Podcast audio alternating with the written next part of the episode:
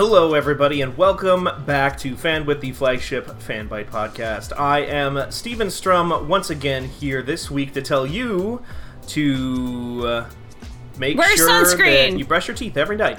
What's up? And that's it. I said wear sunscreen. Oh, wear sunscreen, yeah. I have teeth brushing on the brain because I had a dentist appointment tomorrow, which I just canceled about 10 minutes before this podcast started. So. Oh, you need your teeth, though. I do need them teeth, but I don't know that I want to deal with, like, the whole teeth in the quarantine thing. Oh, do you want to know what they do? Because I just went to the dentist last week. Yeah, I went last week. First off, can I say that that is the voice of Nikki Grayson, social editor plus for Fanbyte.com. Nikki, go ahead. Yeah, hey, that's me. So what I did is I walked in. Well, first I had to text the doctor, or I had to text the receptionist. When I pulled into the parking lot. Then she was like, you can come in now. So then I walked in, and they were like, don't walk any closer. And then a person came with the thermometer gun, and then did my temperature, and then did my pulse, my blood oxygen with the Wii vitality sensor. Yep. And then I was allowed to go in, and then I had to like step through like an electrostatic curtain thing. And then I sat down, and then the hygienist was wearing goggles, a face mask, and a mask, like the face shield and a mask. Yeah, and then she got in there. Clean my teeth. That's exactly what we wear as EMTs right now as well. And the person wearing that as an EMT is Danielle Riando, editor in chief of Fanbyte.com. How you doing? I'm good. I actually went to the dentist last week too. It's very similar, very, very similar kind of deal. But we did not have the parking lot part because there's no parking lots in New York. So. Do you know why you go to the dentist every few months? Why is that? Why? Well, who tells you to go to the dentist every few months? Oh, fuck, the dentist. The dentist. Oh, shit. It's a psyop by Dentist Society. Here to tell us about dentists and 5G with the conspiracy theory of the week is one Merritt K, features and trending editor of Fanbyte.com. How are you doing? Hey, what's up? I'm starting a cult. It's called the K-Hole. Beyonce has like the Beehive, and this is, I've got the K-Hole. And mostly we talk about 5G and how dentists are a scam. Yeah. Not They're really, though. I mean, 5G into your teeth. That's where it comes from. Listen, I don't... It's fun to talk about conspiracy theories and stuff, but, like, you should go to the dentist. 5G is real, though. 5G? That one's real. The dentist conspiracy, that's a fun joke that I did, but the 5G thing is real. Yeah. I mean, I guess at that point, like, I do have to go see the dentist, and also they will put 5G into my teeth. They'll, like, a 5G transmitter. No, it's in those fillings, Yeah. Like, I mean, Brace face. Yes. Yeah. The TV series that everybody, I'm sure, remembers. I hadn't been to a dentist in 2 years before I went. Now, that's longer than I would go. Well, it's just because I kept... So I'm still on my mom's insurance because I'm a child. And I didn't know how to make it like a dentist appointment. And I didn't want to go through the process of figuring out how to do that. So when I missed the first appointment 2 years ago because I missed the teeth cleaning because I had work, I, like, never really figured out how to, like, make a new appointment until my wisdom teeth started hurting. And I was like, I guess I have to figure this out 2 calendar years after. And then I went in. And then they were like, your teeth are fine. And I was like, great. Wait, then did your teeth stop hurting? Well, yeah, my mouth doesn't hurt anymore, but they were like, yeah, we should probably take the wisdom teeth out. So I have to get those taken out. Those two seem like conflicting statements. Your teeth are fine. Also, you have to go through one of the most horrifying procedures. Okay, let me rephrase. The teeth that are out of my skull, those ones are fine. The ones that are still inside do need some assistance.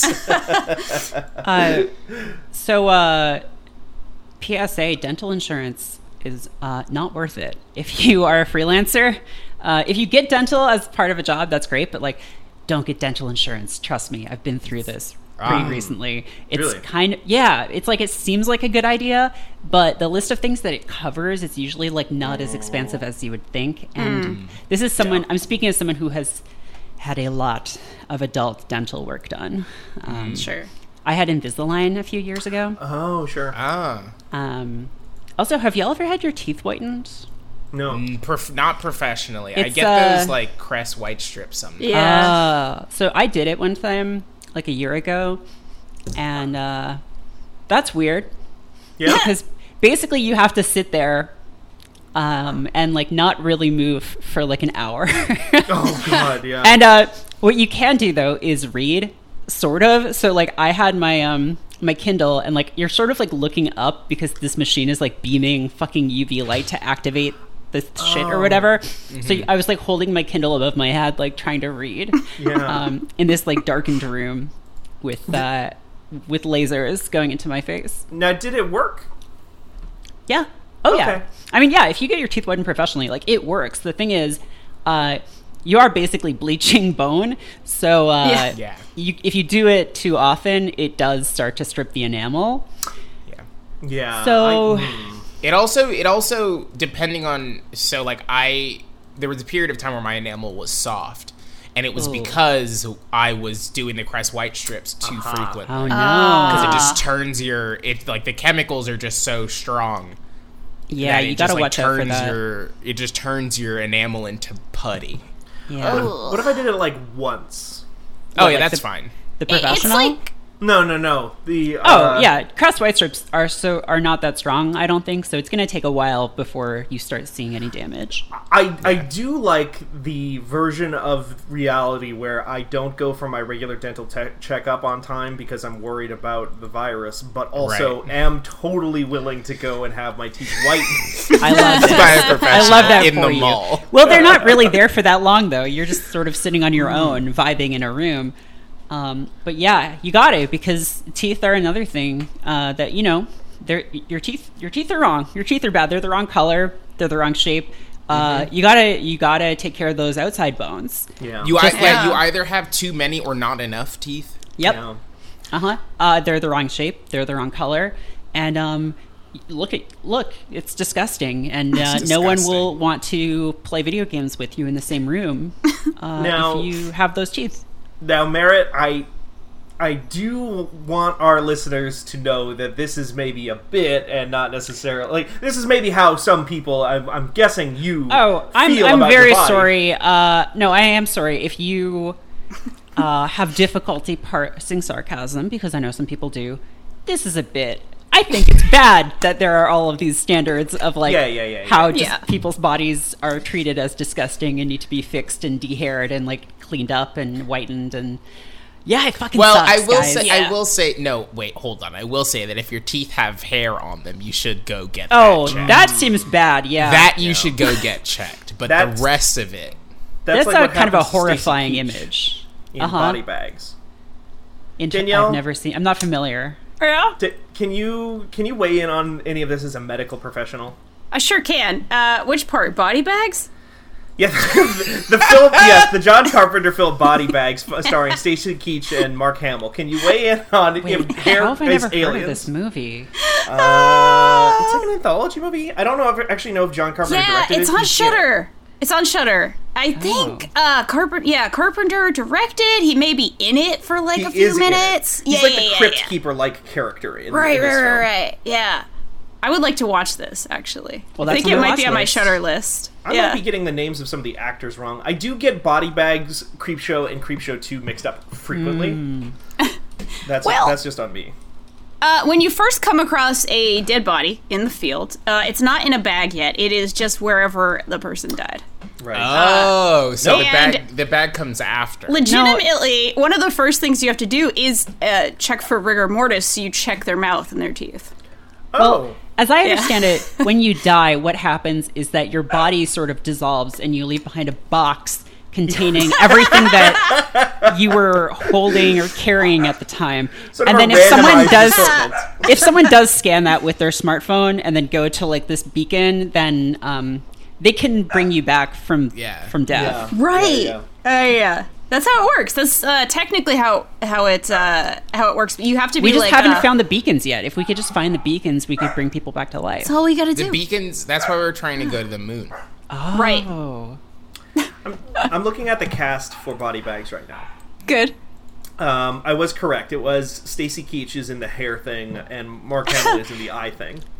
Also starring Twiggy. Mm-hmm.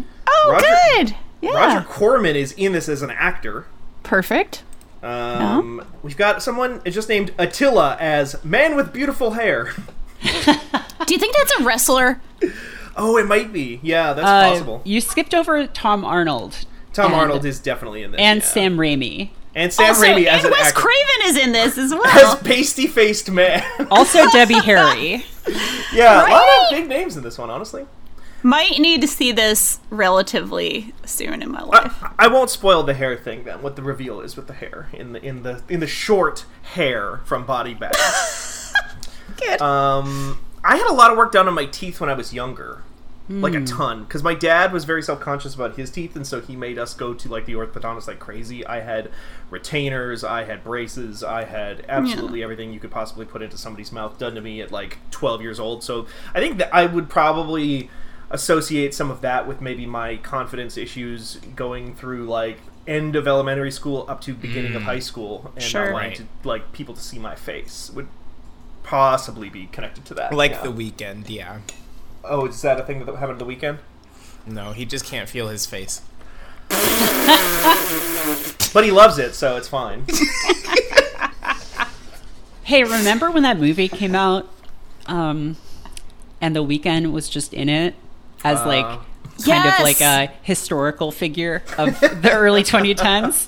That remember was Uncut Gems? So bizarre. And how it's just, hey, The Weeknd is playing a show. Yeah.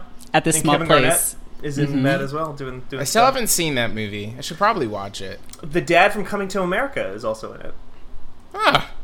Right? Now, Uncut Gems is a 2.8 audience rating. What? Now, is that just because a lot of people thought it was an Adam Sandler comedy joint? Yes. Ah. That is, I believe there were like actual reviews from people at the time who were like, I took my family to see this, and we thought it was going to be a fucking fun Happy Gilmore. That's tough. Yeah. This is like a Beat Takeshi situation.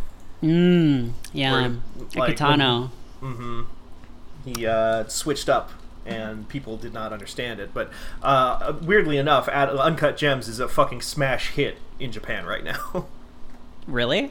That makes a certain kind of sense. That's a joke about how Beat Takeshi's serious films did very well in the United States because nobody associated with him as a comedian. Yeah, everyone in Japan was like, oh, cool, he's making a movie. Let's go see it. I bet people are going to be crushed by boulders and stuff, and it's going to be like really fun, and there'll be some wacky antics, and it's like, this man just shot himself in the head on the beach after like 2.5 hours of just conversations. Like, what? What the fuck? Pretty much just abject misery. Yeah. Yeah. I legitimately would believe you, though, if you said Uncut Gems would do well in Japan. There's something about the surreal kind of tone of it and intensity of it that I feel like, I don't know, maybe... Wait, have we talked about the Kitano game before? I don't know if we've talked about it on this podcast. We have definitely brought it up in passing in some capacity. Takeshi's Challenge. It was a game for the NES that was made as a joke. Yeah. Like, it's just, like, very difficult and just, like, inscrutable. Like, you just do, like, things like, oh, you can quit your job and then get your savings out from behind a bush. And then you have to go to, like, a karaoke place and sing a certain song and then go and play pachinko while screaming into the NES microphone. This just sounds like Yakuza. And then go hang gliding to like another island. It kind of is like a Yakuza precursor. And that's honestly, awesome. That's foreshadowing because Beat Takeshi was also in Yakuza 6, the final. And it's one of the first games where you can just beat the shit out of anyone. Ooh. Like, this predates Grand Theft Auto as just like, you can just beat the fuck out of people on the street. Yeah, okay. The dream. Yeah. Truly. Yeah. Oh, everybody have a good weekend? Yeah. Yeah. Yeah. I know it's Tuesday for us and anybody listening to this, actually, I suppose, but we haven't had like our big check-in, so I just wanted to make sure everybody's good. I had ramen that was pretty good. Ooh. Nice. From a new delivery place, because the place that we usually get it from was closed. A lot of places are still closed because they're afraid that the protests are going to like break in and stuff, even though like nobody's walked down 3rd Street like that since like 2 weeks ago. But a lot of these places are still closed, but really so they just don't have to pay the employees. So that one of our places is closed, so we had to go to a different place. Mm. It was good. You like the new place, though? That's yeah. Cool. I didn't do much this weekend. I played Divinity Original Sin 2 a lot. Yeah. So I think there was someone... I don't remember who I saw on Twitter replied to one of your tweets, but the way that Twitter does images sometimes is that it'll make the if you put two images in one tweet, it makes them very small and puts them together. And I thought that the UI was like, I thought it was one JPEG, and that the UI was like so like bizarrely cut down the middle, and then there was like stuff. I was very confused. I think yeah, you were right that there was definitely people commenting on that, like, we, what the fuck, yeah, I think it was a former freelancer of ours for sure, but yeah, no, it's not that bad. The UI is not maybe my favorite part of that game, but it is not quite as bad as that Twitter thing made it look like. No. That's good. But no, I'm still trucking along with Original Sin 2. I talked about that a whole bunch this morning on our new podcast that we just launched recently. What? New podcast. Yeah. Mid-episode plug for everybody here. We got a new show that actually, at the time of this recording, I don't believe is up in any capacity, but should be soon. Look for it soon. What's that, Danielle? I said look for it soon. Oh, good. Yeah. Wait, what's it called? 99 Potions. Because this is the first I'm hearing of it. Oh, really? Yeah, this is me, John Warren, head of media at Fanbyte.com, and Natalie Flores, weekend writer for Fanbyte.com. We have an RPG podcast now. Wow. RP podcast? Yeah. It's about just kind of, we talk about it. There's a little bit of crossover there with like a numbers go up type situation where we, definitely there are. Yeah, RPG elements in something like a Destiny or whatever, but we're more like talking about your Personas, your Final Fantasies, your your Divinity Original Sin 2, your Baldur's Gate, that sort of stuff. We've been talking about that, and it'll be a little bit more topic focused anyway. Yeah, not to derail everything, to just talk about my stuff. But what's it called again? Drake and the 99 Potions. Yeah, Drake and the 99 Potions. It's cell shaded, which is unique for an audio program. Uh-huh. Good. But we like to break new ground. It's available exclusively on the original Xbox.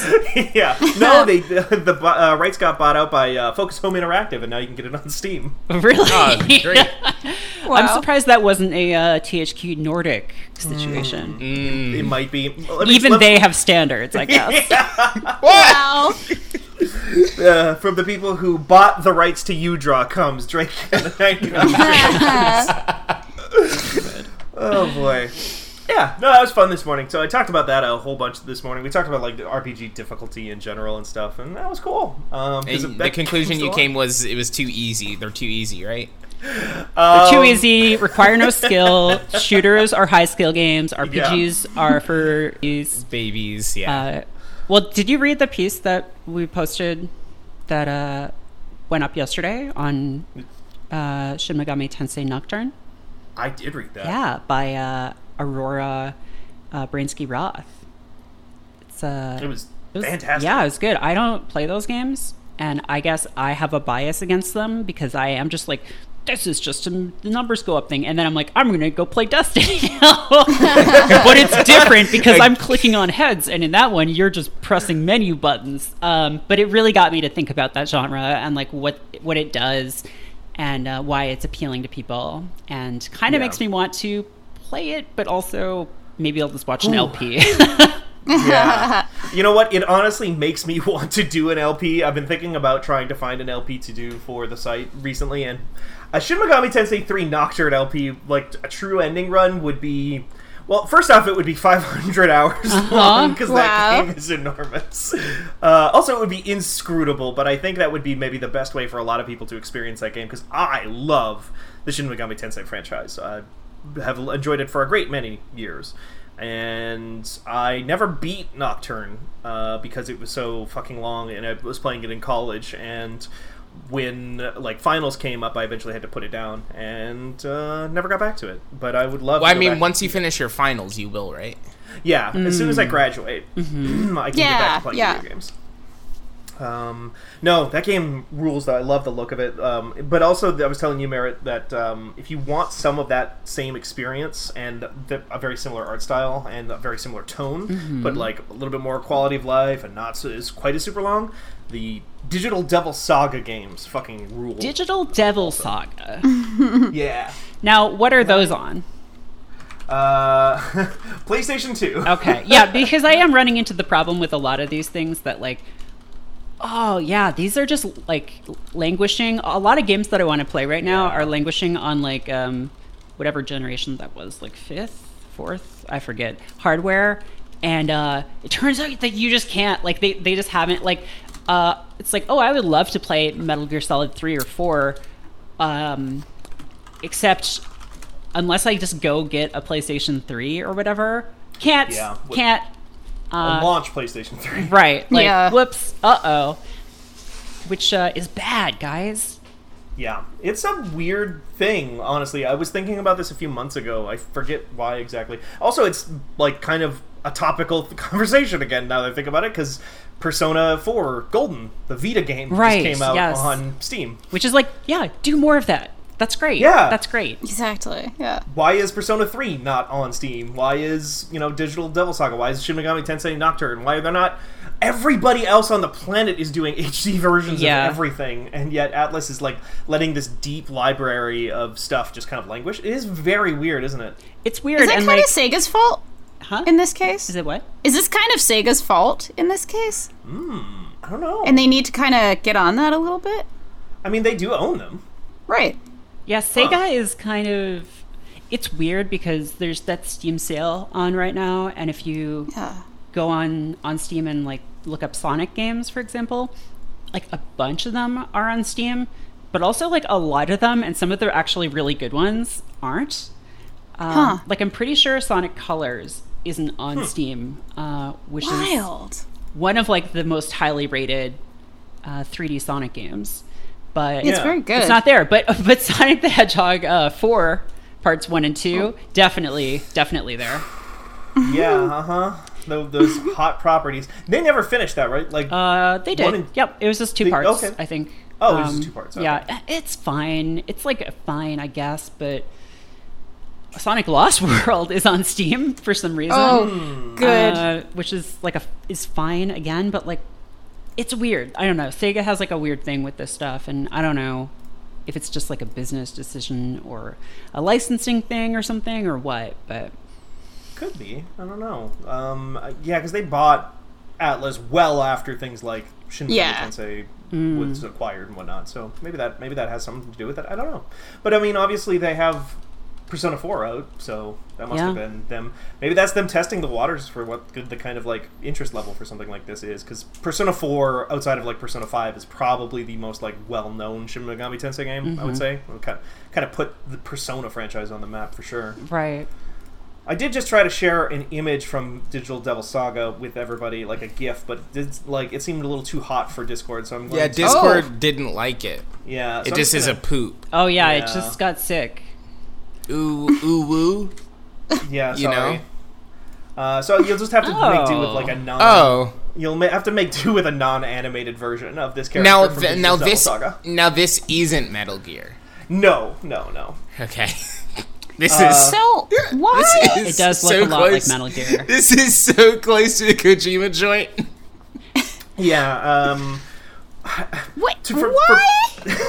Danielle, do you want to describe what you're seeing? I see a figure here who has a sort of bird face, but really what's, catching the old eye here is the fact that it has what appear to be boobs. Yeah. But instead of boobs, they are mouths with sharp teeth. Yeah. So this is not like vagina dentata, this is like mammary dentata. This is very Devilman to me. Yeah, okay.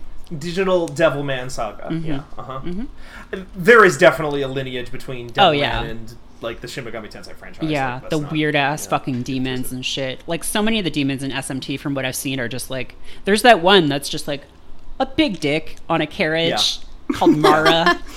Yeah, Mara. Good. There's a weaker version of Mara that is just a dick tip that sticks out of the ground. Oh, that's form. Like Diglett. Like a Diglett. Yeah, like a Diglett versus a Tug Trio. Like a Diglett. So, oh, that's cute. If you're a character designer for these series, right. Are you encouraged to be like, that's a dick? Or is there like anything else, or do you just is that like the win button? It's like it's all psychosexual stuff, right? So like that's I think they want that. Okay. In Persona in particular, like literally the personas and the shadows are a thing from like Jungian psychology. The early games lean way harder into that. Like the first two, which are actually three Persona games, Persona 1 and then Persona 2, which is a two-part game called Innocent Sin and Eternal Punishment. Those are very different games than what we know of Persona as now. Like, Persona 1 is a first-person dungeon crawler in the vein of, like, a wizardry. I wildly know something about that, because I played a couple of the sort of offshoot games on the DS a few years ago. Oh, shit, okay. That had, like, at least some first-person elements, for sure. Right, you played Soul Hackers. Yes, which I liked a lot, actually, It's a good game. A lot of those ones are pretty good. Like, Strange Journey is kind of their most modern take on that formula, I think. And Strange Journey, they did a remake of that one on 3DS that's very, very good. Nice. I like it a lot. Mm. Yeah, anyway, I don't mean to just, like, make this the second RPG podcast of the day. We can talk about other stuff. I know one game I want to hear somebody talk about in particular. But, Danielle, I feel like you haven't gotten enough chance to talk yet this episode, so maybe I'll start with you, actually. I mean, I'm just playing the thing I was playing last week. And probably will be playing for the next 3 fucking weeks. I'm not going to do the long game is long bullshit or anything, but I am almost exactly have made the same amount of progress in The Last of Us 2 as last time. I looked at the notes, and last time I was about 8 hours in. Well, now I'm about 16 and a half hours in to my Last of Us journey. And the one interesting thing I do want to say, I still do like the game. And yes, for the record, yes, it's way, way too long, but whatever. Sure. I don't want to just discourse poisoning is kind of the worst thing right now. It's just not fun. It's not interesting. It's not anything. I am liking the game, and I did find a really wonderful way to get around the doggy killing, which is kind of cool. So somebody on Twitter, and I can go find who this was, but somebody, I think their name's like Calamity Kiki on Twitter, something like that, kind of alerted me to this, so credit to them. But you can actually go into the accessibility options in the game, so you can play on whatever difficulty, and then from there also tweak all kinds of options. There is an option to go just invisible while prone. So, like, while you're actually crawling around on the ground, just be invisible. And it does not work 100% of the time, no matter what. Like, I have had dogs smell me and eat my face off, even if I was prone. So it's not 100%.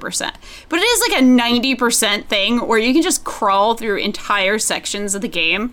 And, like, yep, that's fine. You can just crawl right past those dogs while the, inane AI is like, spill her out, girl, and and the dog will just be like sniffing around, and I'll just be like, you don't smell me, I'm not here, and just kind of crawl right on by. And I'm not doing that for most of the game. Like, importantly, I'm trying not to like only use it as an easy button. Like, I'll use it if I get frustrated, for sure, but otherwise I'm trying to pretty much play it like a stealth game, because I actually enjoy stealth games. I like that type of mechanic. I actually enjoy sneaking around and that kind of shit. You like stealth games? Shocking, I know. It's weird.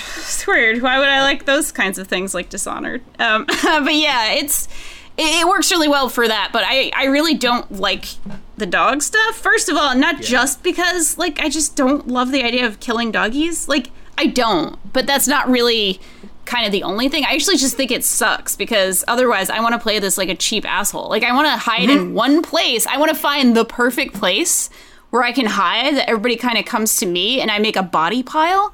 Like, I don't like things that make me actually do anything else with it, because the stealth isn't like that deep. You know what I mean? This isn't like a Dishonored where I have like 7 different abilities to kind of really fuck around with and have like a really rich kind of, playground aspect or whatever, sandbox aspect. You have a broken bottle.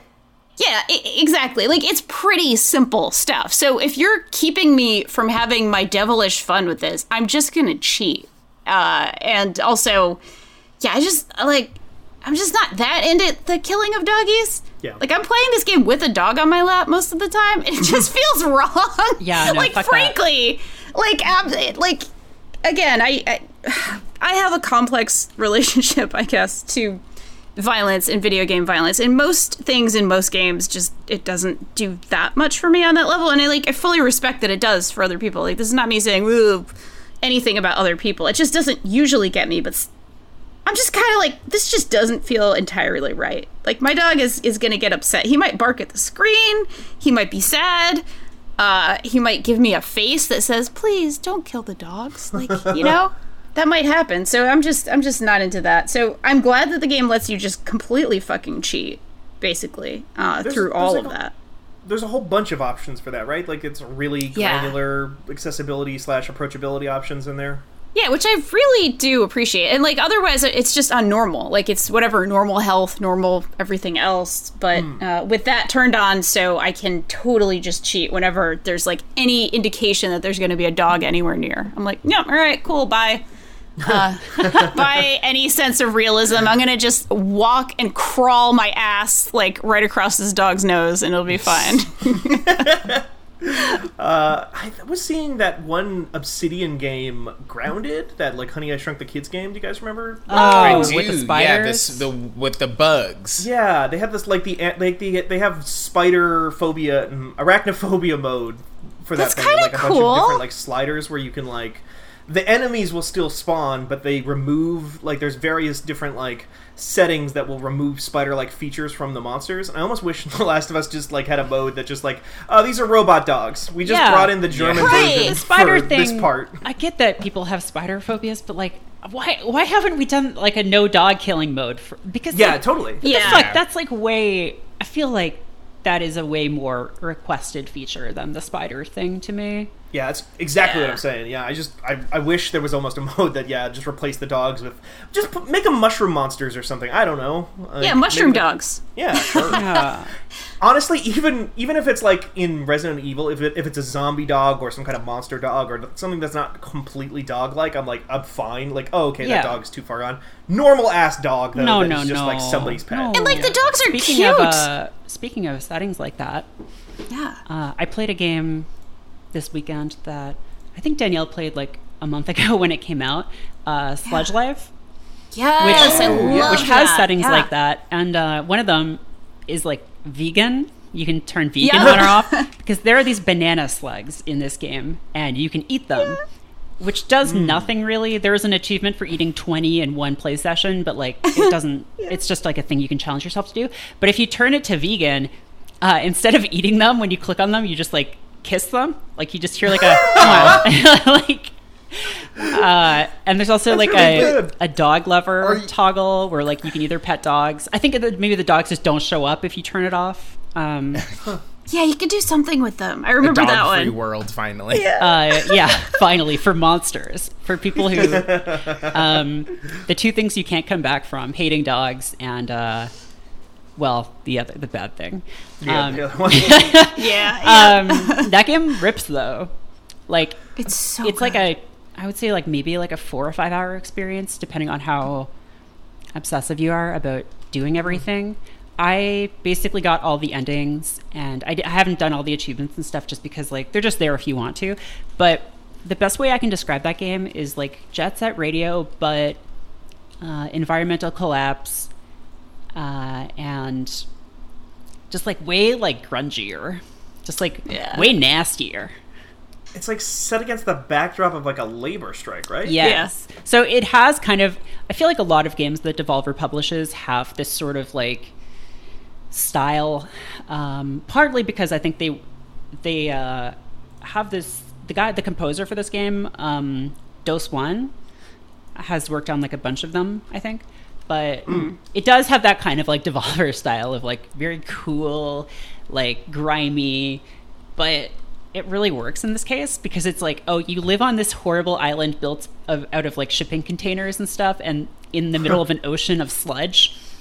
And there's like a labor strike going on and you're this tagger named Ghost and you're just basically trying to like just make your mark all over the island. And is it like pro-union graffiti? Is like, no, does your character have a motivation? Or? No, the only motivation really that you can kind of get from the game is that just like you want to like show the world that you exist, basically. So you're just tagging these little ghost things everywhere. And it's not like Jet Set Radio where you have to like do motions to do it. It's just like you just click and do it. But so most of the game is like figuring out like, okay, well, how do I get up to that spot? So it's kind of like, I guess it's kind of like Mark Echo's Getting Up, a Mark Echo joint.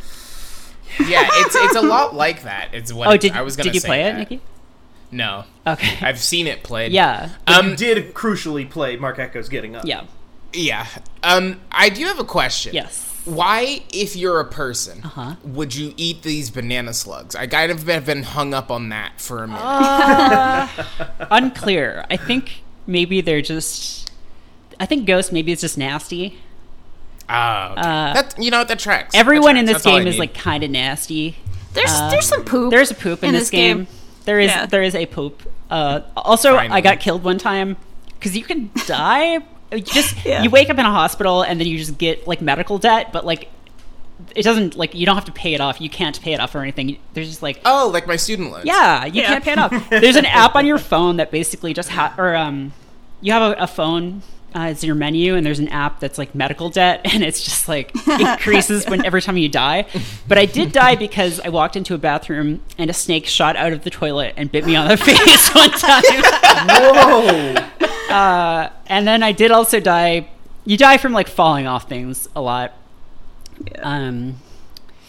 But yeah, it's like, it's definitely a mood. I feel like everything in it works really well together. You can turn off the VHS filter and the screen warp if it like makes you sick or whatever. But that's cool. I kind of liked it. And it also makes me think like, I feel like there's just been kind of this is first person, right? It is. Okay. Yeah.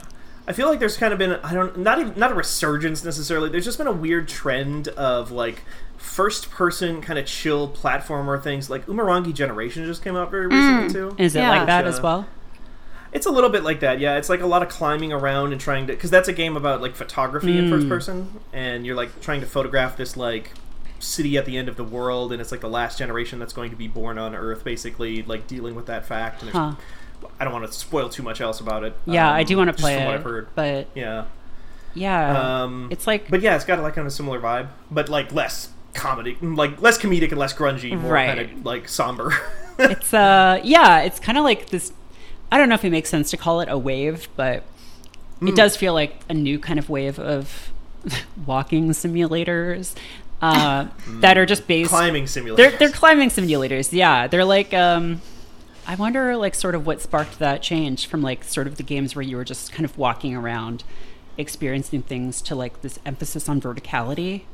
Yeah. Because I will say the platforming in this game is, like, kind of tricky sometimes, and it can be a little frustrating when you just, like, fall off something into the sledge, and then you have to, like, slowly walk back. But I found it was, like, a really enjoyable experience. And, yeah, the soundtrack rips. It's really good. Ooh, yeah. Yeah. Sorry, Danielle. Go ahead. No, I was just gonna say it's been my favorite surprise this year so far. To be honest, yeah, like, was that game. So there is that cat with two butts. Yep. And that sure is there. It doesn't really play a part in the game. It's just there. It's part of the story of the transporter thing. Yeah, they invent a teleporter, and a cat gets into it, and it just teleports, but it ends up with two butts. Yep. Oh. How teleporters work. I was going to say, there have been, in the history of fiction, there have been worse transporter accidents. That's true. Yes. That's true. Like that one that merged the two people on Voyager. Yeah, Tuvix. And then he was like... Danny Phantom. Then he was like, don't kill me. Danny Phantom. The Danny Phantom incident. Oh, no. Yeah. Oh, God, yeah. There was that whole thing where like they basically created an entire new person on... Voyager, and then they were like, sorry, we have to kill you because your birth murdered our friends. Because we can't just get rid of these two characters, so I guess we're executing you, sorry. It's a rough fucking episode. I watched it again not that long ago. Like, it's really, really, really, really... I'm going through, and if I guess Nikki and Steven, if you don't know, I'm rewatching Voyager entirely again, just because, why not? And yeah, it's like... It both holds up really well and also makes you feel a way. Like, it is a very intense Star Trek episode. One of the two characters that is involved with that transporter accident, she's the lady who becomes, like, an old woman that, like, hates them and tries to kill them all, right?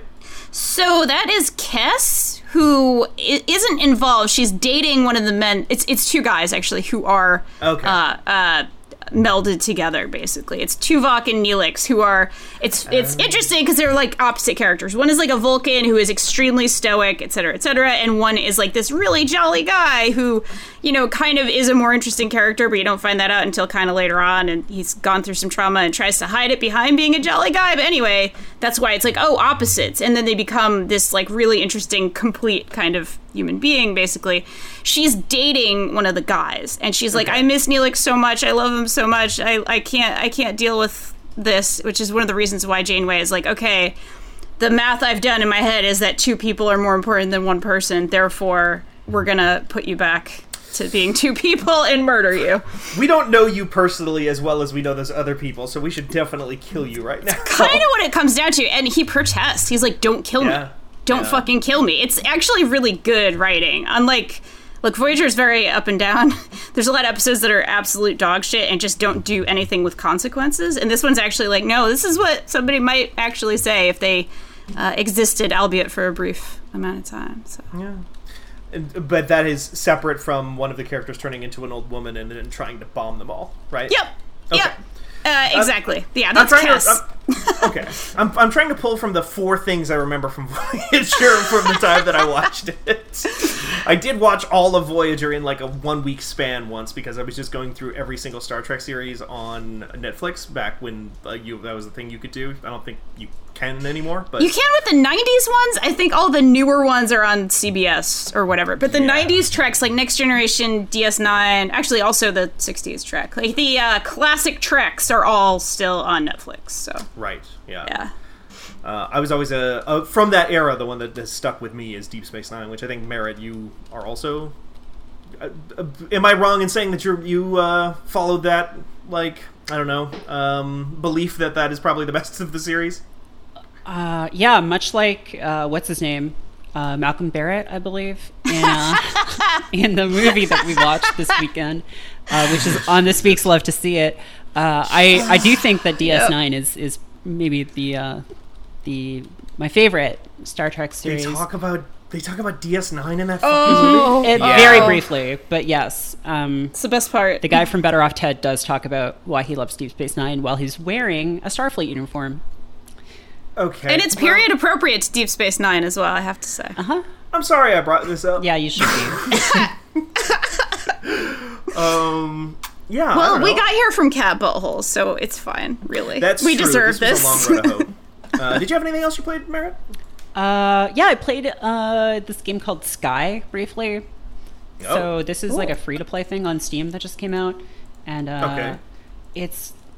I started playing it because it reminded me of Pilot Wings. Well, actually, what it reminded me of more than that is... Do you remember... Wii Sports Resort, how there was the plane thing. Yes. Yeah. How like you'd like fly this plane around with like the Wii remote holding it like a paper plane. That was like that was one of my favorite things about that game. That fucking ripped because you're flying around Miyamoto's little island and just seeing like all these weird things, like you could fly into the volcano or like under these rocks. And so Sky is kind of like that. It's, is this that game company's Sky, or is this a different game called Sky? No, it's I think it's by some like game design students. Oh, cool. Because you said this just came out. Yeah, it just came out like a week or two ago. Oh, okay. Because that game company game has been it's Sky with an E. Oh. So basically, you're like flying around in this biplane around this island and just like completing little tasks and things, and you can do races and stuff. I haven't played a lot of it. I don't know if it has like the exact kind of thing that I really love about Pilot Wings and that kind of spiritual successor on Wii Sports Resort, because the island does seem pretty small, but it has this like really cute art style that kind of looks like a painting almost. Mm. And yeah, it was just like, oh, this is like a chill, fun little thing to play around with when I'm not shooting, clicking heads. Maybe you said this about this specific game, but Merritt, like, I feel like you find such interesting games that I've never heard of before. Okay, here's what I do. Here's what I do. On a pretty regular basis, I'll go to... Steam has this interactive recommender thing. Yeah. And so I'll go to that and then go to like newer, so like things that came out within the last 6 months, and then niche, like put that all the way.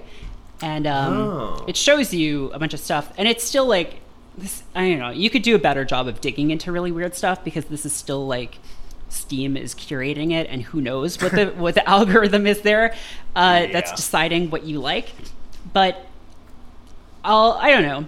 I feel like the two or like the three kinds of games that I'm interested in playing lately are like Destiny and Warframe, which I just always play. Games that came out like 20 years ago, and then things that came out this year, because I feel like if something came out in like 2019, and this is like kind of bad, but I'm just like, I don't have time for that anymore. I'm sorry. I have to think about things that came out this year and like talk about them. And I know it's bad, but you know, in 10 years I'll play Sekiro or whatever. And that's how I find this stuff. So it's really not too hard. That's interesting. That's like a cool, probably more healthy way of engaging with like the medium than what I do, which is just that like whatever I heard about on Twitter basically last year. It's basically like, it's fine that you don't play things from the last 3 years, because that's basically where I live. Yeah. I'm just in there. Me and Divinity Original Sin 2, the hottest game of 2019. I do just want to say I was doing this right before the podcast, and I found something that I'm going to immediately install and play right after we're done, which appears to be a Battle Royale Bomberman. Oh my God. Where... That's... Yeah, you're just like an animal, and you're dropped onto a Bomberman map, and you just play against like a ton of other people. That's like great. The kind of fucking elevator pitch that feels like peanut butter and chocolate. That's that feels very like good idea. Yeah. I don't know. We'll see. Maybe I'll be really frustrated like I usually get with these kinds of games with battle royales, but like Bomberman is really good, and this seems like an idea that's Konami like Konami hasn't made a good one, right? Yeah, this seems like an idea that if Konami was still making video games, they would have done. Yeah, but someone else stepped in to do it. So 100 Snakes. It's called Bomber Grounds Battle Royale. Bomber Grounds is good. That's a good name. Mm-hmm. For a game. Yeah, legally distinct. Yeah. Are you also going to say something there, Danielle? Sorry. No, just that sounds fucking awesome. That's all. Bomberman is great. Love it. Bomberman! It's funny, actually, my first Bomberman game was one of the ones that's like completely different from the rest of the series. Like, Bomberman 64 was my first one. Oh, me too! Which is like... I was going to say Bomberman Zero. Yeah. Oh. Oh, God. We made Bomberman fucked up for the Xbox. Oh, God, I still love that game exists. It's very good. Bomberman 64 is great. It was like a single-player puzzle platformer, like, which was amazing, and then the multiplayer was like a fairly classic bomber. It really was like it was different because the bombs didn't do the cross thing. They were just like spherical explosions. Yeah. And there was this weird story about like aliens invading Bomberman's planet, and then you had to fight a guy who was like kind of like Meta Knight, and It was very janky, probably, but it was like, but also good, very cool, but also really good. Yeah. That's really interesting. Like, I don't know if I was never an N64 kid. I was a PlayStation 1 kid, so I had just straight up. Well, no, I didn't have Bomberman. I think 4 was the Bomberman that I played. I did not have Bomberman. What I had was a PlayStation Underground demo disc that had one level from Bomberman, which is exactly what I needed to get out of Bomberman. Sorry, I am looking at. Now, what did they do to Bomberman? What? That's how he looks. He has those big eyebrows, and his eyes are just stretched all the way from the top of his head to the bottom. And it doesn't look at all like he's stretched out. I've seen that Bomberman. I'm talking about Bomberman X-Zero. Oh, did you not know about this? No, he looks like a Yu-Gi-Oh card. Oh my god. I remember I was like on the GameFAQs board or GameSpot board. It was before they merged, I think, when this game came out, and it was just like so fucking funny. Just this game, it just looks like incredible. It's just the peak of like, well, what do teens want? They want Master Chief. They want Iron Man. So Bomberman looks like this now. This is like, it's like what, that canceled Mega Man first-person shooter. Oh my god, I forgot about that. I wish that game had come out. It looks so fucking good. I also wish that game came out. Oh my god. Oh, this is a slight segue off of that, but Merritt, based on your recommendation, and by recommendation I mean you uttering the word space elves to me once when we were playing Warframe, I think, like 6 weeks ago. Okay. I did buy the Mega Man X-Zero collection on... oh, nice. Or ZX collection, is that what it's called? On Switch, because it was cheap as hell. So, oh, sweet. Yeah. I'm going to maybe take a look at those. Those games are good. They are, like, very difficult.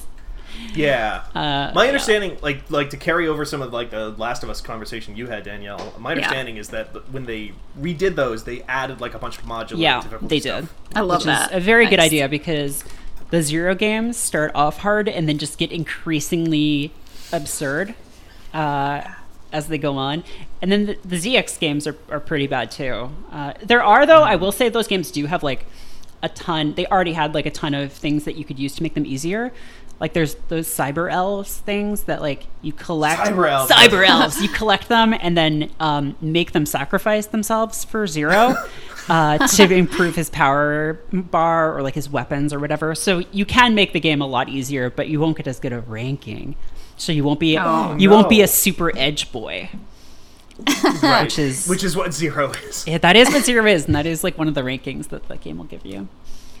Wait, really? Yeah, well, it gives you rankings based on like what kinds of weapons you use, and I'm pretty sure if you use the sword mostly, and then it's like the second part is based on how many enemies you kill, so you can just get like Supreme Edge Boy, which is great. That's very good. And I also love like, I don't want to go off about Mega Man because I don't know, I love that series' lore, but Zero is like hundreds of years, I think, after X, which is in turn like 100 years after the original, and then by the time ZX happens, all of the characters from the like the series are just these like living artifacts that merge with human beings, and then they're like, I'm a Mega Man now. Like Mega Man becomes like a generic term for anyone with superpowers. Damn, that sucks. Like Kleenex. Yeah. Kleenex. It used to mean something. That's tough. But they didn't defend their brand, so. Oh, shit. I don't believe that. I believe Capcom has probably defended that brand to the death. Actually, you know, another Game Boy Advance classic that I've been playing a lot of this week. Battle Network. Is it Battle Network? Sorry, it's not Battle Network. I do have 8 Battle Network games installed on that fucking GBA I bought, though. The one I've been playing is Advance Wars. Oh, yeah. Oh, wait, nice. That game... Yeah. That game, when I would walk into the GameStop, the GameStop employee, when I was like 9 or whatever, however old I was at the time, the GameStop employee, I would like mill about because I was like, there are no games here, even though there were hundreds of Game Boy Advance games. And I was like, there are no games. And he kept recommending Golden Sun and Advance Wars to me. And I was like, I'm too dumb for both of these games. I can't possibly do this. So is Advance Wars like Fire Emblem ? Yeah. Okay. It's but the with same tanks company. It's the same and company. Guns, correct? Yeah. It's very instead of swords it's very and horse. Cutesy, but definitely you do kill like thousands of people. Cool. Yeah. They are like it's very cutesy, and it's like pixel art and extremely colorful, but also in the like opening tutorial missions, there is a character who's like, let's tell you about the value of cruise missiles or something like that. Also, everyone is like a child.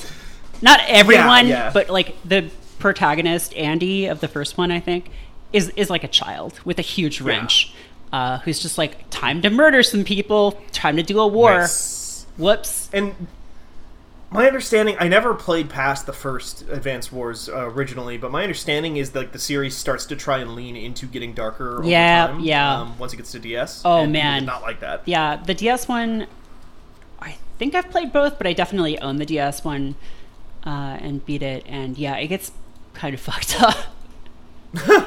It's Days of Ruin, because it's like somebody drops like a fucking chemical weapon or something like that and like destroys the earth. Well, in that one, Days of Ruin is the second DS one, because that's the one that people didn't like as much. I think the first one was just right. Advance Wars Dual Strike was when every DS game had to have DS as like DS in the name. Yeah. Dark Days of Ruin, it was called Dark Conflict in Europe, so and yeah, it's like a lot more like adult fucked up. Yeah.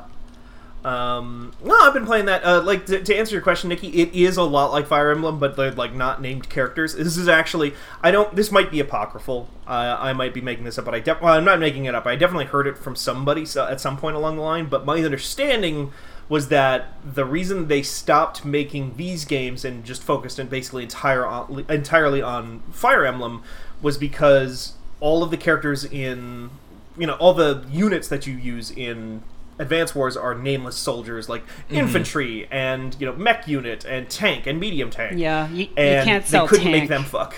You couldn't make them fuck. Well, I mean, you could, but they were too cowardly. But also, like, you can't sell amiibos of like tank. Of tank, right? I mean, you could, but they wouldn't sell as well as amiibo of like, I don't know. Well, they have to get the Matrix license first. Mario. And that's tough. Yeah, great. That's a great reference that everyone understands. Thanks, Merritt. I'm glad that you can compliment me like that in front of everyone. It's like a minor side character from the Matrix. Yeah, he does die. I'm pretty sure. He might be the guy who survives. I can't remember. Anyway, I don't have a lot to say about Advance Wars except that, boy, that game still slaps. Like, looks really good. It's the music, the sound effects are super, super good. It's got like a really fun presentation. It's got like a kind of 70s anime presentation to the beginning of every mission where it's like, tutorial mission 9, like does this kind of Mobile Suit Gundam 1 like Katsu's Sortie kind of title screen at the beginning of every mission, and I like that a lot. It's just... I want you to look up the cover of the original Famicom Wars.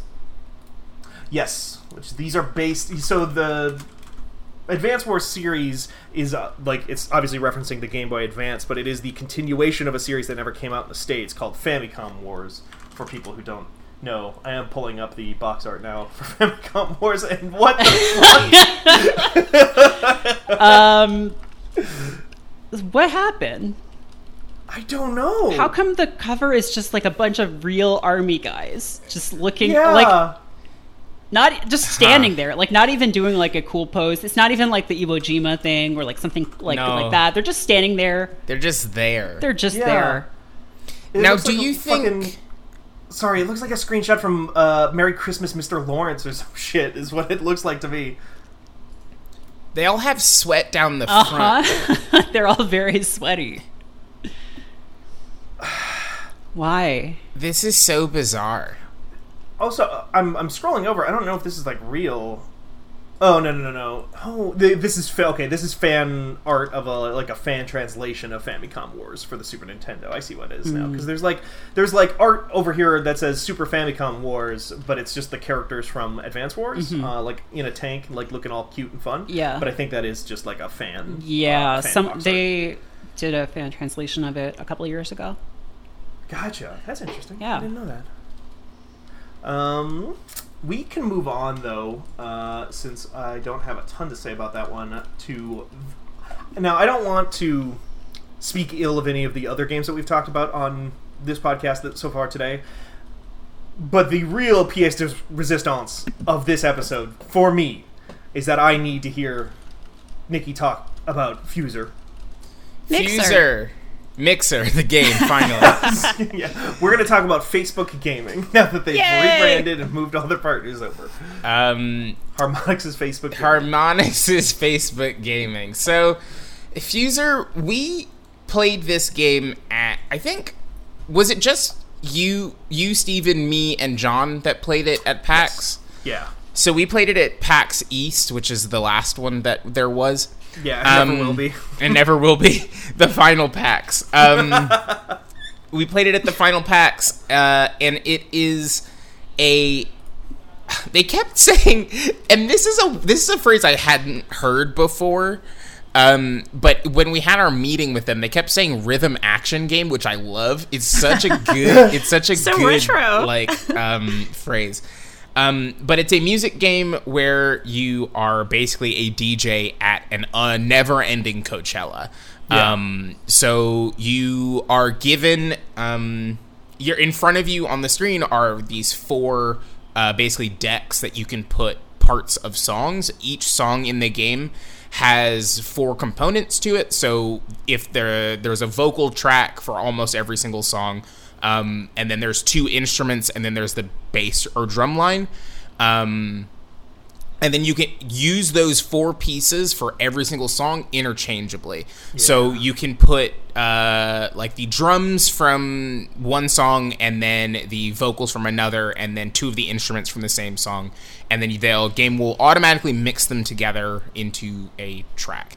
This is basically the same idea as Dropmix, which came out in 2017 and was a collectible card game where you had to literally go to Toys R Us or whatever the fuck, buy booster packs to randomly get pieces of songs. Which sucks. Which sucked. Was so wild. Just was a buck wild way to do that. I remember there were a handful of songs where you got two of them from one pack. And then the rest of the other two parts of the song were in a different pack. So you had to roll the die basically twice to get the whole song. Anyway. But that basically the freestyle mode in that was you had all these cards in front of you. You can just put down each part of the song and then mix them together. And that's basically what Fuser is, except there's gameplay attached to it.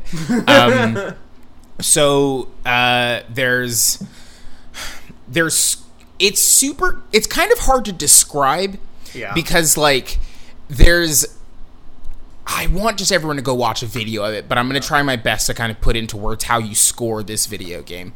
So, there are challenges. The audience will give you challenges that are, play a song from the 2010s, or it's, play two pop tracks, play the entirety of one song, and then you have to, listen to those things. But as you do that, You can just kind of slap the records down wherever you want, but the game gives you the time signature of the song that you are playing above the deck, and it gives you the bars, and so it counts out the metronome 1, 2, 3, 4, 1, 2, 3, 4, and you get extra points if you drop or pull a record on the up or the down beat.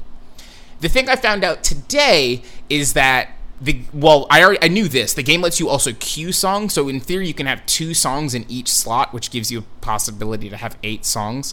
But if you're hovering over, I don't know if you noticed this, Steven, if you're hovering over a vocal track, for example, and you have another track in the queue, the game counts both tracks in the time signature bar. Oh, so I did not know that. So the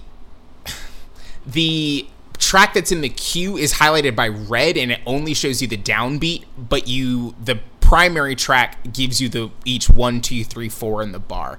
It's so I'm probably doing an incredibly bad job of explaining this, but basically you're mixing music to make it sound good, and the game is giving you challenges, and you're scored on how it's not how good it sounds.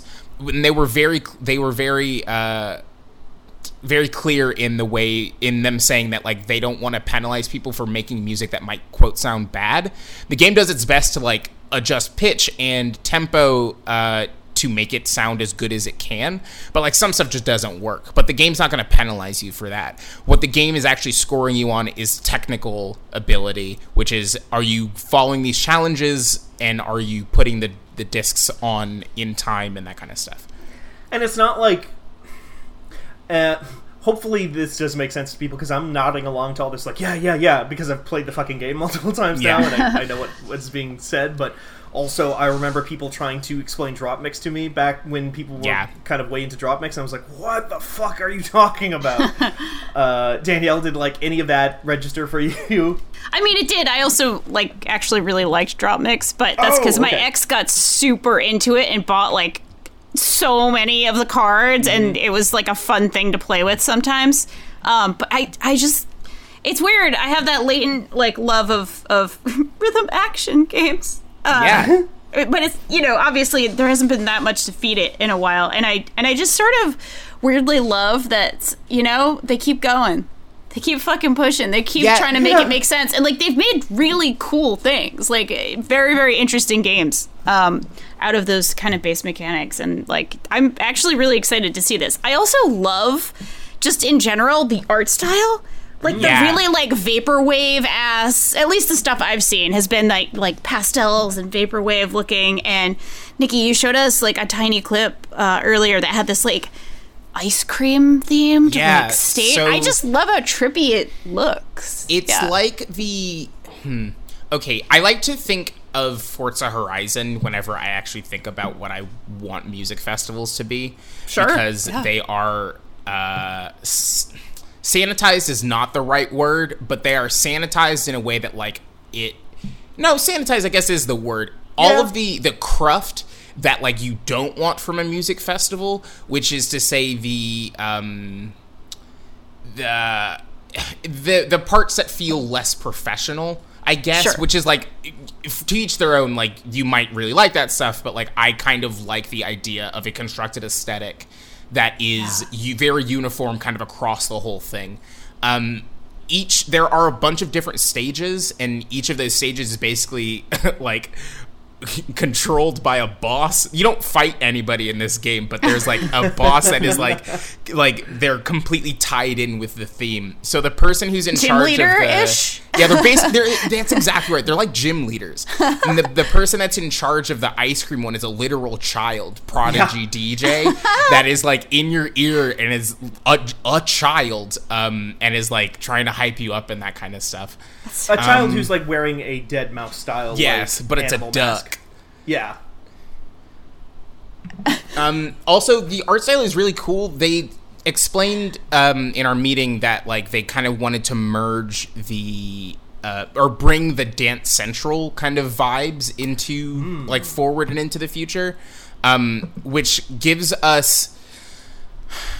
you like a lot of cool customization stuff. There's so much customization. There's a lot of skin tones, which is like not interesting at all, but this is legitimately the first time I've ever seen in a game where they have vitiligo skin options, which is super cool because like I know a couple of people who have it and it's like there's just constantly like which one do I pick, like of the two colors I am, which one do I pick? So that's cool.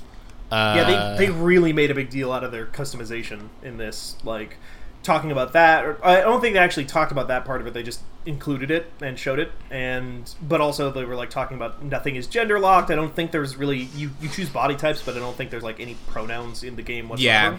Like, I will say they do a really weird thing with dresses, though, because there are a handful of shots where you're, like, underneath the character, kind of. So in order to get around that, they, like, make the bottom of the dress like a diaper. So it's like, you know how, like, if you get a... You know how if you were to get, like, a doll from, like, a Happy Meal and it's just one piece? The body is one piece of molded plastic, so the bottom part, just, like, the legs jut out of it. It's like that. Mm. Except that, like, the texture is stretched. It's very bizarre. It's, like, not an issue at all, but it's just so weird. Like, I looked at it, and I was like, her legs are just coming out of the dress. like it's just, like, a flat bottom. It's so strange. But, yeah, you've also been playing it, Steven. Like, I don't know what do you think of it? Because the game's not out yet. The game doesn't come out until this fall, but they pushed us a demo that they would have shown us at E3. Right. We got to see it on Discord first, and then they just sent that build over to us as well. Mm-hmm. Which is very... It's somewhat funny to me. Like, this is, like, definitely a thing that happens. Like, this isn't completely out of the ordinary for a build that you get sent for preview purposes, but... The entire time we're playing this game, it does just have a watermark in the center of the screen that just says, like, Fuser version 1.00984456784291112-B. Confidential like, harmonics, do not share, do not steal. Original character. But I have two main thoughts about Fuser, which is that it is the best music game I've ever played for my money. Certainly the one I've had the most fun with, because I suck at rhythm games most of the time. My favorite rhythm game before this was Rock Band Blitz, because I love... Oh, yeah! Yeah, remember Rock Band Blitz? I remember Rock Band Blitz. Part of why I like Rock Band Blitz is I love rhythm games, I love music games that use, like, real music and songs that I can, like, that I know and can maybe gain a deeper appreciation for, because I get to pay closer attention to certain elements of it and have to, and I'm forced to pay closer attention because I am normally a person who... It's just not the medium I have ever been the best at deciphering or understanding. A friend of the site, Kyron Gillen, wrote a series called Phonogram, a comic book series about Phonogram, that always makes me feel like slightly ill to read because it like has this appreciation for music that I feel like just left out of a lot of the time. Even though that's a great series and I love it. But yeah, so I love Rock Band Blitz, but also can't make my fingers move the way that like a Guitar Hero or a Rock Band controller wants me to do, or the Rock Band drums want me to do. Right. Never did. But I can use an Xbox 360 controller, and Rock Band Blitz was really cool for that. Now this takes that a step further by, like, the gameplay element is not laser precise timing. There is an element of timing on getting, like, the downbeats and the upbeats and whatnot, and, like, having to... what is it? There's, like, one objective where it's, like, it wants you to put down music for, like, an entire bar, I think. Yeah. So there's a little bit of that, but it's very light compared to something like a Rock Band. And instead what it is, like, start to unpack the elements of this music that are, like, interesting trivia almost. Like, hey... we need a pop song right now. We need a pop song from the 2010s. And then so you start playing it and you, like, start to just eventually have to create muscle memory for yourself about, like, this is what... These songs all came out in roughly the same, like, year and roughly the same era as each other. And so, like, they were, you know, while they were created by very different creators, they came from a very similar era. And, like, this is kind of a weird snapshot of one part of, like, human culture at that time, which I know sounds way too, like... heady and crazy for, like, a thing like this, but... No, that sounds rad. Yeah. It is... It's also so... It is educational in a way that, like, I so thoroughly appreciate, because 100%. I am familiar with every single song that they've announced so far and that was in the builds, but for people whom they are not familiar with, the game makes you... makes you get familiar with these songs so quickly. And, like, a lot of that is because it's, like, I don't know, there's a TikTok song in here, which is, like, very fortuitous. Like, because there's one of the songs in here is a TikTok song that was not a TikTok song at PAX, but was in that build and is now a TikTok song, so that's kind of fun. But it's, like, it's got Thrift Shop. Like, it's got Party Rock Anthem. It's got Bad Guy. Like, it's got all of the tracks that, like, even if you have listened to music in passing, you know these songs. And if you don't know them, the game is, like, very kind about introducing them to you. And it puts, because of the way that the game mixes these songs together, none of it sounds or feels foreign whenever you introduce something that you don't know into that mix. It's almost magical. It's like straight up, like, fantastical when you drop in the fucking, like, Lizzo vocals into a goddamn Brad Paisley song, and it works because the game is just so good at mixing those two. Also, the thing I really like is, I think, maybe I'm wrong, maybe it's just Maybe it's just because it's like the super most obvious one and it's on the front page when you play any level. So it's always the one I reach for. But anytime anyone in this game is like, I want to hear some country, I just grab Brad Paisley's Mud on the Tires and have taken to audibly saying out loud every single time that somebody wants a country song, and I can't think of literally any other country song on the list. Save me, Brad! Save me, Brad. It's just, it's so good. I like this.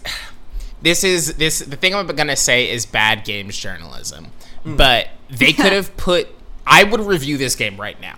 Yeah. Like there's going to be more, but I already know where I am on this game. We haven't even talked about the fact that they added between when we played it last and this build, they put fucking MIDI instruments in the game. Ooh. So like you can build your own loops. There's like a bunch of different instruments, and you can build your own loops and drop those in place of the like actual music in the game.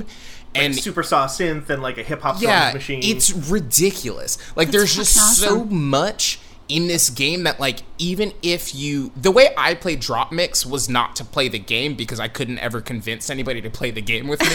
But like I just like would sit in the living room and like put cards down to see what I could make sound good, and then I would like end up luring people out of their rooms because they were like, what are you doing? It's just fucking Hot in Here by Nelly, but you've put Call Me Maybe in as the vocals. Like, what are you doing? Yes. And it's like, I just sat here for 45 minutes and like that came out. And like, that's really fucking cool. And like, I could review this game right now because like, I already know how I feel about it because like, it allows you to do so much with music in a way that is not like, it puts agency there in a way that you do not have agency when you're playing Rock Band, which is really cool to me. You are yourself. You become the instrument. You become instrumentalized in something like a rock band because you are just there to basically like follow a function that has been laid out for you. Right. Whereas like this does give you objectives, but like there is so much even now in this build, which I think it's like what 31 or 36 songs right now. Yeah, and they've said it's going to be like more than 100 in the final version. And those will be limited. There's a campaign. Right now, this demo that we have is 2 levels of the campaign, which includes the level that they were showing at PAX East, which has this really cool kind of like big giant Egyptian theme, like techno-Egyptian sphinx goddess thing in the background, which is like which they built at PAX. Right? Yeah, they built that at PAX. And that's like the first level, and then the ice cream level is the second one or whatever, and each of those comes with a, like Nikki said, like this boss battle kind of mechanic to it, or not even boss battle, but like kind of a scion of that particular zone. And in that campaign, you're like, they don't want to overwhelm people with choice right out the gate, so the idea is that like over time they will start to introduce more songs to you as you go along, and I think the implication is also that you'll unlock more cosmetics for your character over time. Let me hold on. Let me read the embargo very fast. Good call. It doesn't say anything about it. The only thing that they say is that it's timed. So there are 2 squares in the main menu that I have literally no fucking idea what they're for, but I want one of them to be like that you can pull in mixes that you've already made and put them onto one disc, and then you can. My dream is to have 16 different audio tracks going at the same time just to see what the video game does. That does bring up another thing that we asked them about when we kind of interviewed them, or we took that initial demo. Was I asked them, hey, you put in these like actually what seem like very powerful synth tools, like these digital instruments and stuff like that, and you can only use them for like a few seconds in the actual tracks in the game, but like what if you just let people export these out of the game? Like what if you just let people use your instruments and stuff like that, and then export them and maybe like import them into other people's games and whatnot and share them around and stuff? And they didn't say no. They didn't say no. And like I think that's the really cool thing about this game, is that like Rock Band is so easy to like think about. Right, it's like, I play the guitar parts, and you play the drum parts, and then you play the guitar with less string parts.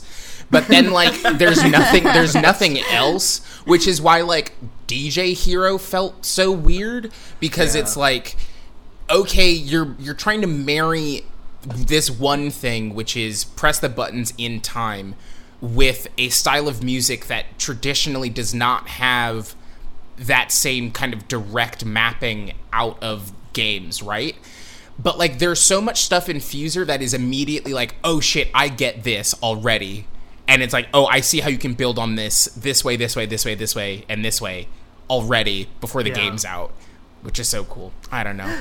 I'm saying it right now. Fuser, what year is it? 2020, Fanbyte Game 2018, yeah.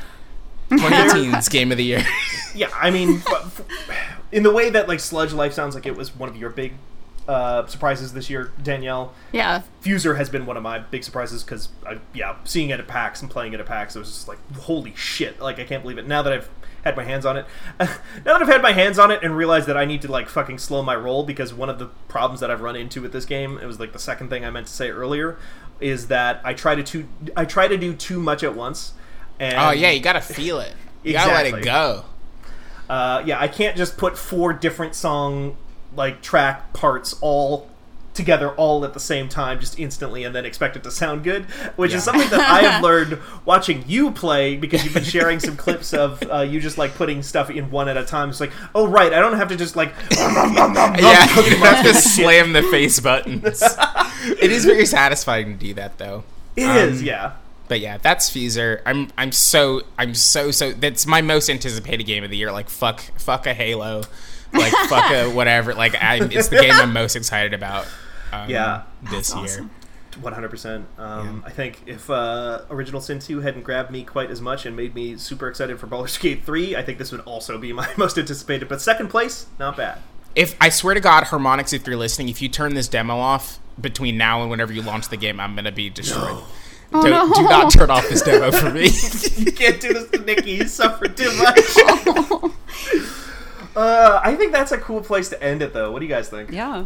I like to end on a positive beat like that, much like I do in Fuser every single time I play. Thank you all for listening to another episode of Fan with the Fanbyte Podcast. You can find us on at Fanbyte Media on Twitter. If you want to find just links to all the different things that we post all the time. And you can go to fanbyte.com/podcasts to just find all of our podcasts in general, because we have a lot of them. They have been split off into their own feeds as a reminder. So if you were a rabid listener of You Love to See It and are wondering where that went, it has its own feed now, and you can go find that. You can also go find Office Hours, and you can find Numbers Go Up, a show that Merritt and I do together, which is very fun. It's up every Friday morning. And 99 Potions will be up sometime soon, I think. We'll see how that goes. I actually don't know when that's going up. We'll find out. Yeah. Where can people follow you, Merritt, on Twitter? At Merritt K on Twitter. Join the K-hole. Join the K-hole. # join the K-hole. How did you get the copyright on K-hole? Because is that the first? It's really catchy. It sounds good, and I've never heard anybody say it before. See, the drug people forgot to copyright it. They were too busy sort of experiencing ego death. So ironically, the fact that they were in the K-hole meant that they couldn't get down to the copyright office. So damn. Ooh, no, sorry. I'm hearing now that Kellogg's owns this one. Oh, Special K. Special K is K-hole. They got it. Also interested in the K-hole, I'm sure, is Danielle Riando. Where can people find you? What does that mean? It means that you love drugs, Danielle. Oh, well, you can find me making tweets about Lady Macbeth and other things. And Danielle loves drugs the least out of anyone here. That's almost certainly true. It's not that I don't, it's that I'm not supposed to. She respects her body and, like, it takes it seriously, unlike everyone. Yeah. Oh. No, fists get soft if you do too much. That's true. That's true. Or you just don't want to fight people as much. If you smoke weed, your enamel gets all soft, and then grows hair. Yeah. Oh shit! I gotta go restart that dentist appointment, guys. I'm sorry. You finish the rest of this by yourself. I'm so glad this happened. I am at Danielle RI on Twitter. All right, that's beautiful. And Nikki? You can find me on Twitter at Godsewa, Godsewa. And, of course, you can find me on Twitter at Steven Strum, StevenStrom. Thank you all once again for listening. I know I say that multiple times at the end of every episode, but I mean it at the end of every episode. Aww. And, hey, if you want to say thank you to us, you can go and leave us a rating and a review on your podcast platform of choice, because it really does help us out a lot. We'll be back next Tuesday with another episode. And, hey, I think this is public knowledge now. These will be now, I think, a little bit better produced going forward after today's episode, because I won't be doing it anymore. We'll have a professional who does it full time. So even though they won't be on this episode, I want to shout out to one Jordan Mallory, our former evening news writer for Fanbyte.com, who will now be the full-time podcast producer for Fanbyte.com, basically, I think, right? Like, I'm not missing that up. Yeah, he's going to be doing almost every show, at least, hopefully starting basically, well, folks will hear this tonight, tomorrow, so you're hearing it about when it all kind of goes into effect. So yeah, Jordan's going to be our podcast producer, which I'm very excited about, and my schedule is also very excited about. Oh my fucking god, yes. I'm so jazzed. Steven and John and I are especially excited about it. Yeah, you can, hey, you know what, good opportunity to say, go to fanbyte.com, read of all of our great stuff. I'll maybe actually write an article now. All right. Bye, everybody. Bye. Bye.